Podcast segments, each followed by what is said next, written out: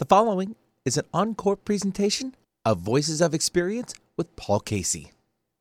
Uh, very often, when people on the left, uh, you know, uh, protest and make their case, and they are convinced that they're the better way of taking down the right, the division on the left very often empowers the right. There's all kinds of money to be had from big business here, so don't lean on us about coming up with a plan first Give us the money and we'll solve it. That's Robert Siegel, retired host of National Public Radio's All Things Considered, followed by Mike Flynn, former publisher of the Puget Sound Business Journal. Robert and Mike will be joining me on this edition of Voices of Experience.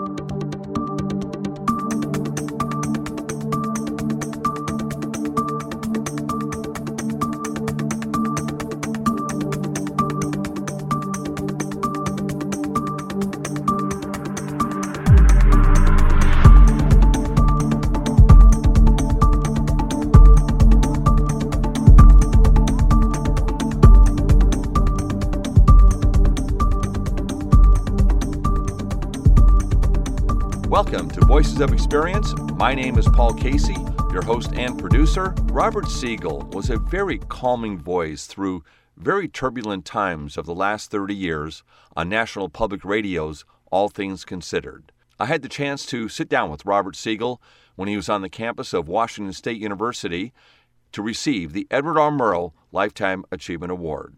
We talked about his career in radio and his views on world affairs. Mike Flynn, editor and publisher of the Puget Sound Business Journal for a quarter century, is also with me. I talked to him about what else are we talking about in this area right now, and that's the homeless crisis. What does he think about it? Does he have any suggestions about how we can make the situation better? I'm going to just also play a slice of Bill Maher from HBO's Real Time with Bill Maher, his New Rules segment that airs on Friday nights. We'll be back with Robert Siegel in just a moment. You're listening to Voices of Experience with Paul Casey. Visit voicesofexperience.com and take a five minute self employment quiz. That's voicesofexperience.com. The higher you score on the quiz, the higher your prospects for success. One more time, visit voicesofexperience.com. All one word.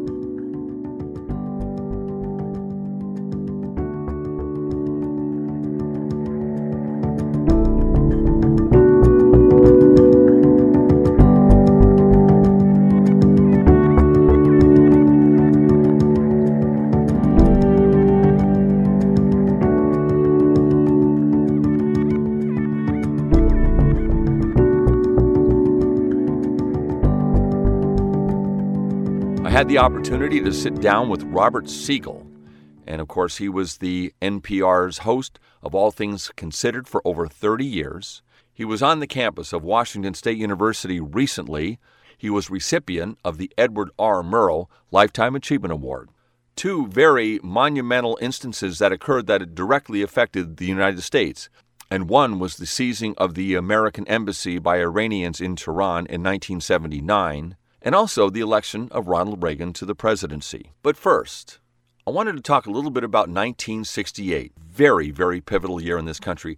It seems that many people believe that 1968 was truly a turning point for this country. I wanted to talk to Robert about that year, 1968. Well, you know, between the Vietnam protests and the civil rights movement, this was what this was the I think the biggest thing, which is um, uh, it had been evident uh, certainly to a lot of people who were not Southerners in the U.S. and a lot of young people who were that a system of racial segregation was wrong, and that uh, you know uh, the the army had been desegregated in the Truman era, or whatever, and we're just uh, the schools were supposedly desegregated after 1954. So by 1968, you're getting what um, you know political scientists I think spoke of as a revolution of rising expectations. It, it wasn't so much that life was worse than it had been uh, 20 years earlier, and hence people were protesting against it. It was that uh, life was better, but it was supposed to be even better than that. You know, it was supposed to be, we were supposed to be making a lot more progress, and I think that um, those kind of sentiments, in their own odd way, uh, were felt in Warsaw and Prague as as well at the same time, and Paris. the movie The Graduate um, had that moment when I think encapsulated. I think it was '69 that movie, and what was that famous scene with Dustin Hoffman where I can't remember the actor's name, but what about the future? And he said plastics. Yeah, plastics. Okay, Yeah, yeah, yeah. and everybody, you and I was that was kind of humorous. It didn't get past us. But I understand this that the generation now, if they watch that, they'll just go, "Wow, that's probably something I should think about." you know, and it's just in context of, of how you Yeah. hear things. Yeah, it was a very yes. Well, it was. It's a very funny moment, in the, at least it was to me a very. Yeah, funny- exactly. no, the movie came out at the very end of '67. Oh, it did okay. Yeah, and I, went, I remember taking my girlfriend of, of the day to see it, and yeah, no, I found this this very funny echo because I interviewed a woman uh, last December who wrote a book about the making of the movie, and um, uh, it was a. Uh, uh, it's a story of this uh, young man played by Dustin Hoffman who has just graduated from college and is kind of and is Lost. totally lost and aimless. Yeah. And I felt uh, facing graduation a year off, I felt I was facing aimlessness and, and that. So uh, I felt 50 years later, I was in the same situation as I was. uh, My retirement had been announced back in May or June, and I was about to retire in January. And everybody asked, "Well, what are you going to do? What are you going to do?" So I felt like Benjamin in um, in in The Graduate, and instead of anyone saying plastics, I found people saying podcasts. You've got to do podcasts. All right. so that was the. I'm going to ask you that, but since you brought it up, what are you going to be doing? I'm not sure. I'm, I mean, I'm doing little bits of things and and going to take part in panels right now and uh, and doing household chores and and um, uh, everyone assures me I'll be bored to tears uh, uh, six months out. Have you found that yet? No, I haven't found that yet at all. I've sort of enjoyed the idea of of well, I've noted. You know, if you'd asked me uh, three months ago when I was still hosting All Things Considered, um, is the job uh, is it does it produce tension? Are you are you at all you know are you nervous about this job? I would say not for years and years. I've been doing this for a long time, and everything has happened that I. I uh, I feel very comfortable in the studio, on the microphone, on the air. No, no big deal. Then I retired. And I began to live without having to get up early enough to read a couple of papers before I. What time did you get up in the morning? Oh, I used to always get up by six or six thirty or something like that, and and um, I still would have two actual newspapers delivered to the house and start reading. Maybe read uh, most of one on a stationary bike while watching a news program and listening to us on the radio, and uh, getting into work for a morning meeting and, and trying to stay on top of things. And uh, since the program begins at uh, four o'clock in the afternoon Eastern time, uh, when we kicked it up to that hour, one hour earlier than it had been 25 years ago. Um, lunch was reduced to a very unceremonious, quick uh, noontime meal at my desk. Um, had to be in the studio at quarter to you know four to start doing the uh, what we'd call the opens and returns, the, the little announcements at the start of each half hour. And suddenly, um, I could wake up whenever I wanted to wake up. Uh, I didn't have to do the uh, set of stationary bike and weight exercises that I had improvised on time, fast enough to get out on time. I could I could do it in a very leisurely fashion and uh, um, talk about what's in the paper with my wife in the morning, and um, and I think after I stopped working for a month or so, I felt. Uh, remarkably less tense. I mean, I didn't, I hadn't realized how dictated by the job I had been for so many years, and the things that I read were not being read on assignment because I'd have to interview the author next week, so I didn't have to think about what am I going to ask about this uh, this book. Um, I didn't have this stack of papers that I would have every night to read through and prepare for interviews the following day. So uh, uh, actually, I think I only discovered how how much my life was dominated and shaped by my work after I stopped working. I, I didn't notice it then. So Right. It- you were in, um, touched on that a little bit, London between 1979 and 1983, and two major things happened then the hostage crisis, and also Ronald Reagan got elected, which was kind of the Reagan Revolution. yeah, How was it viewing what was going on here at that time From there. in London? well, uh, the, the first, um, the, the hostage crisis was viewed very differently from London and from Germany, where I would be doing uh, a, a, good deal of reporting, as it turned out. Um, I, th- I, think it was the German leader Helmut Schmidt, who was a very brilliant guy who who spoke English uh, more articulately than a great many American po- politicians, to be honest, and uh, recorded. Uh, I remember he recorded a Beethoven trio playing piano. He was quite gifted, very brilliant guy. And uh, Schmidt had told people America doesn't have a hostage crisis; it has a media crisis. And that um, that back in America, where we were not,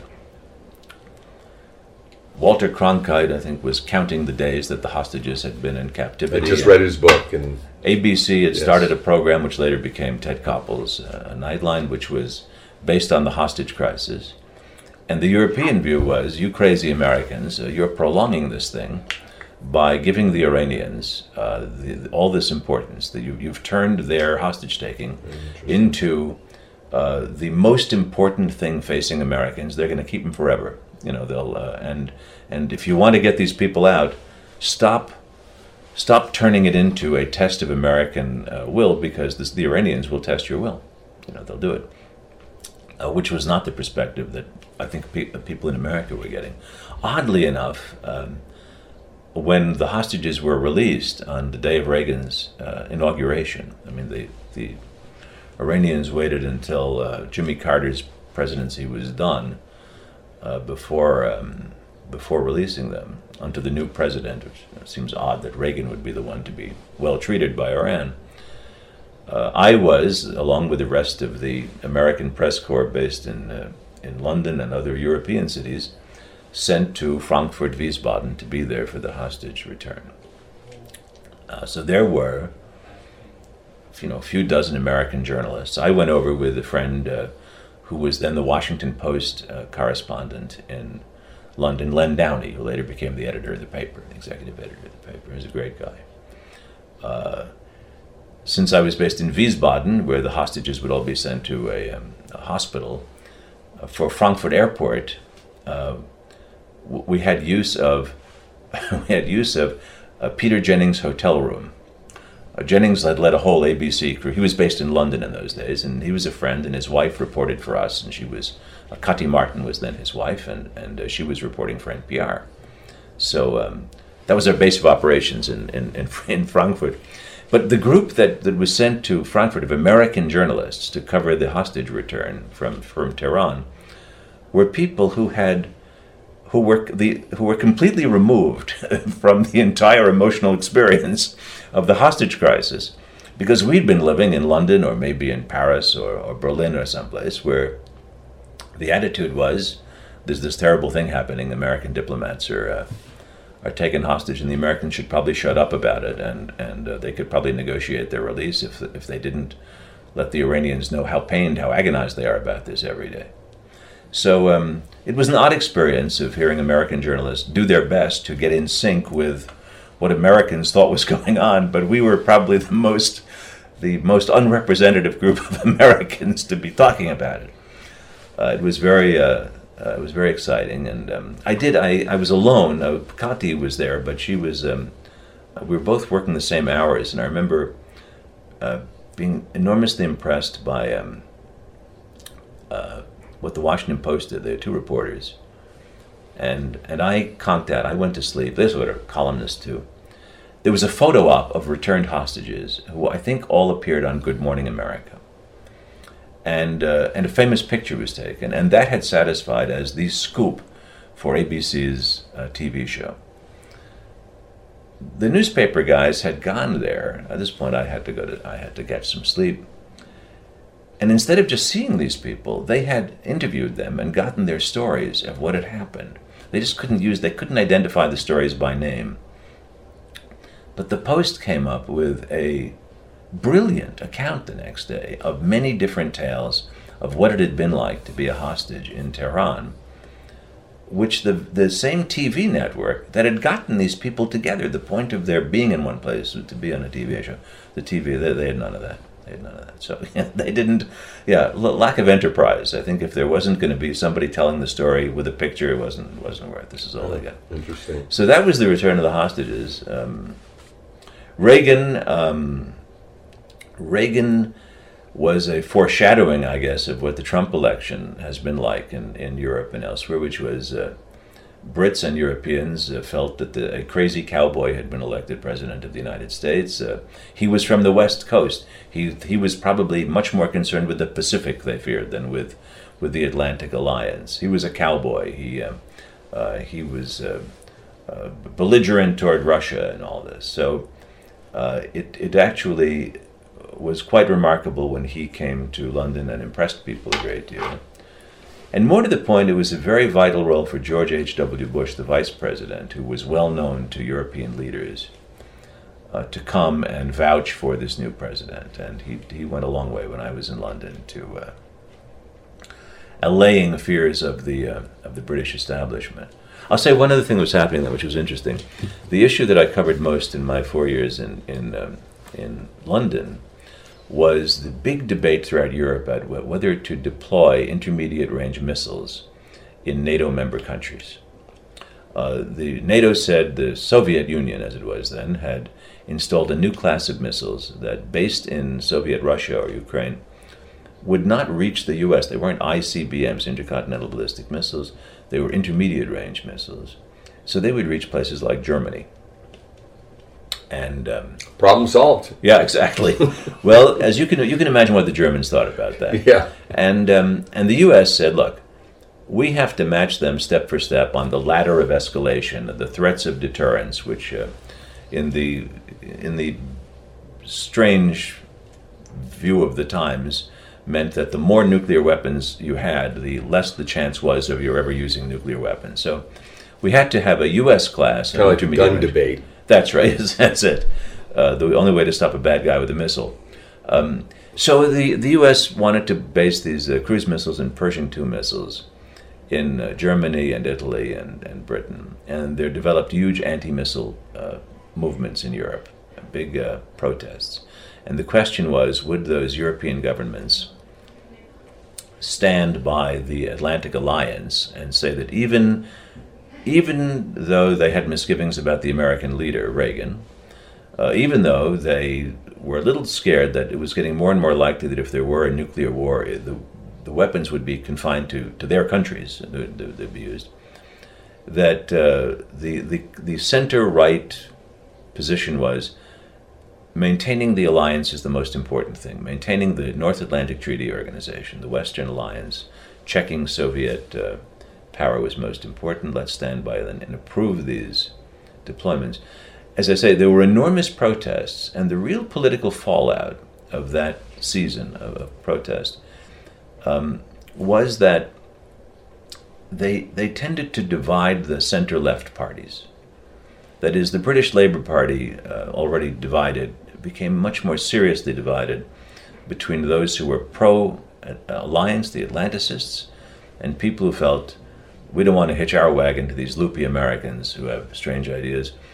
And, and so the beneficiary of this debate was the right, was the Conservative Party. In Germany, same thing. The Social Democrats were so divided. So this, the seeds of what we're going through now were kind of planted, you believe, yes. in that, that yes. time. And I, th- and I think that when you have, very often, um, uh, very often when people on the left, uh, you know, uh, protest and make their case, and they are convinced that they're the better way of taking down the right, the division on the left very often empowers the right. That's Robert Siegel, retired host of National Public Radio's All Things Considered. I would like to more than emphasize what he said at the end of the interview, and that is divisions on the left empowers the right. You're listening to Voices of Experience with Paul Casey. If you have questions, comments, or topics that you would like to suggest for future shows, call Paul at 206 714 8154. That's 206 714 8154.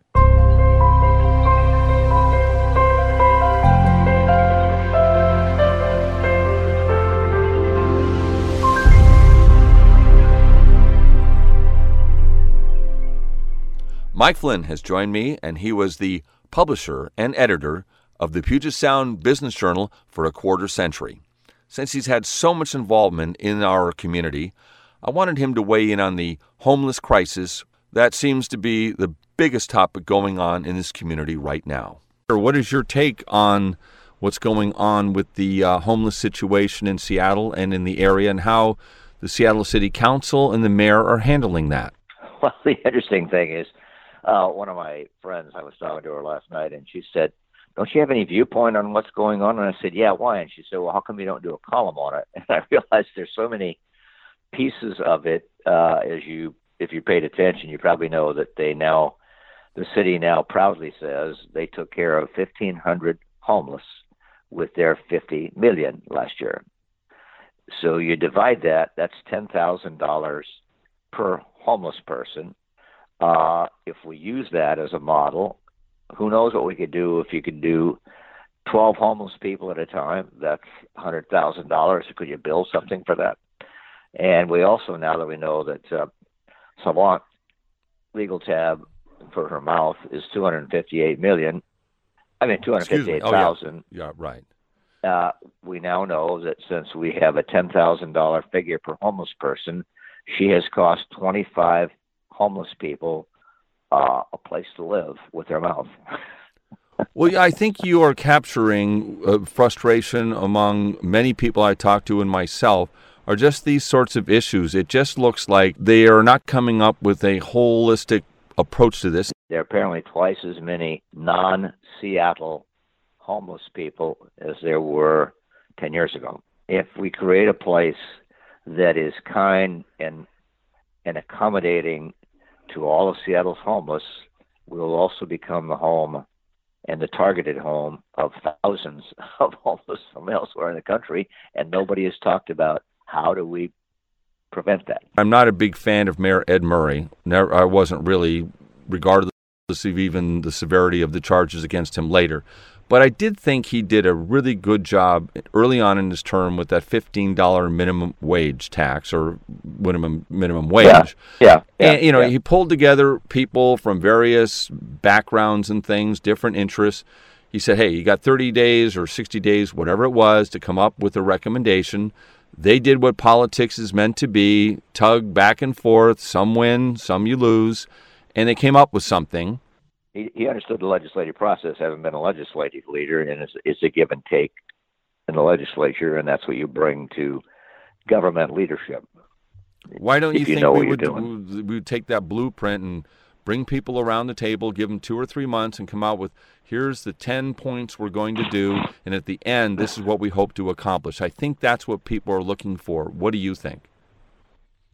I think if the the community, excluding city council, came up with a panel of ten acknowledged people, even if they weren't acknowledged by the city council, to say, here is the plan we're handing to the city council after due deliberation, and this is what we expect to see happen, or you're all going to be gone. Are you volunteering to chair this group of 10 people? No, no, no. There needs to be somebody who is immersed in key aspects of Seattle today, and I'm not. I'm a Bellevue fan. Intelligent people who know how to do things have said, come up with a plan, and then let's figure out what it costs.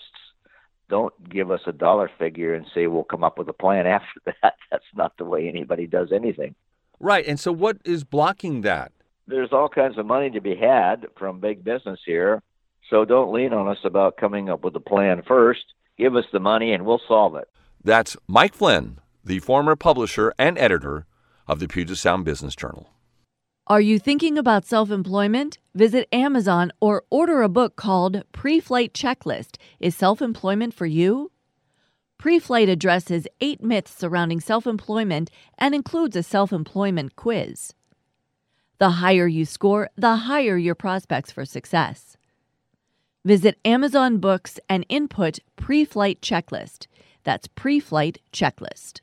Exercise is an unmitigated failure. We've been pushing exercise in this country for 65 years and it doesn't work. Diets don't work, exercise programs don't work. In blue zones where people are living the longest, they live in environments that every time they go to work, to friend's house, or out to eat, it occasions a walk.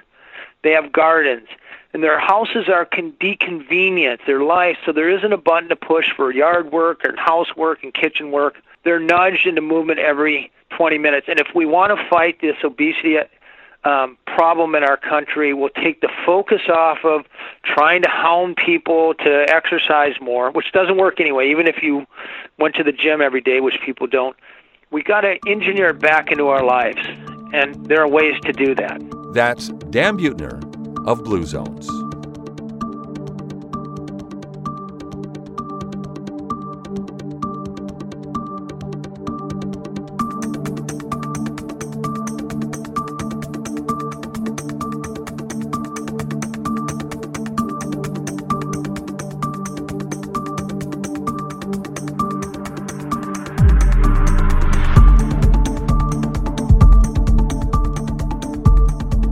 Because here's what's going to happen Mueller will request an interview, Trump will say no. Mueller will then subpoena him. Trump will say, go fish. it goes to the Supreme Court. They're partisan now, too. We learned that in Bush versus Gore. But say they do the right thing and order him to honor the subpoena. And he still says no. What do we do then? Call Dog the bounty hunter?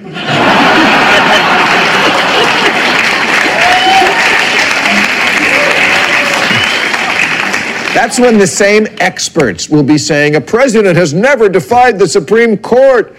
Stop telling me he'll never do that. He always does that. It's not normal is not an argument that works on Donald Trump. If the Supreme Court rules against him, he'll attack them. Just like he did the FBI and the Justice Department. The Supreme Court will be the new deep state enemy, and their rulings will be fake news. This year, when President Xi of China made himself president for life, Trump said, President for life. I think it's great. Maybe we'll have to give that a shot someday. a month later, he suggested he should have four terms like FDR. People say he's joking about this stuff, but when has Trump ever told a joke? Maybe the reason he keeps saying he wants to be president for life is because he wants to be president for life. That's from New Rules on HBO's Real Time with Bill Maher. That's all the time we have for this edition to Voices of Experience. My name is Paul Casey, your host and producer. I would like to thank Robert Siegel and Mike Flynn for sharing their wisdom and experience with us today, and of course, Bill Maher as well. Now, Voices airs on Tuesdays at 4:30 p.m. and is repeated Wednesday mornings at 8:30 a.m. If you would like to talk to me about, let's say, a future show, if there are topics you would like me to address, I can certainly listen to what you have to say, or maybe you want to be a guest on the show. I'm certainly open to that possibility. My phone number is 206 459 5536. 206 459 5536. Have a great rest of the week.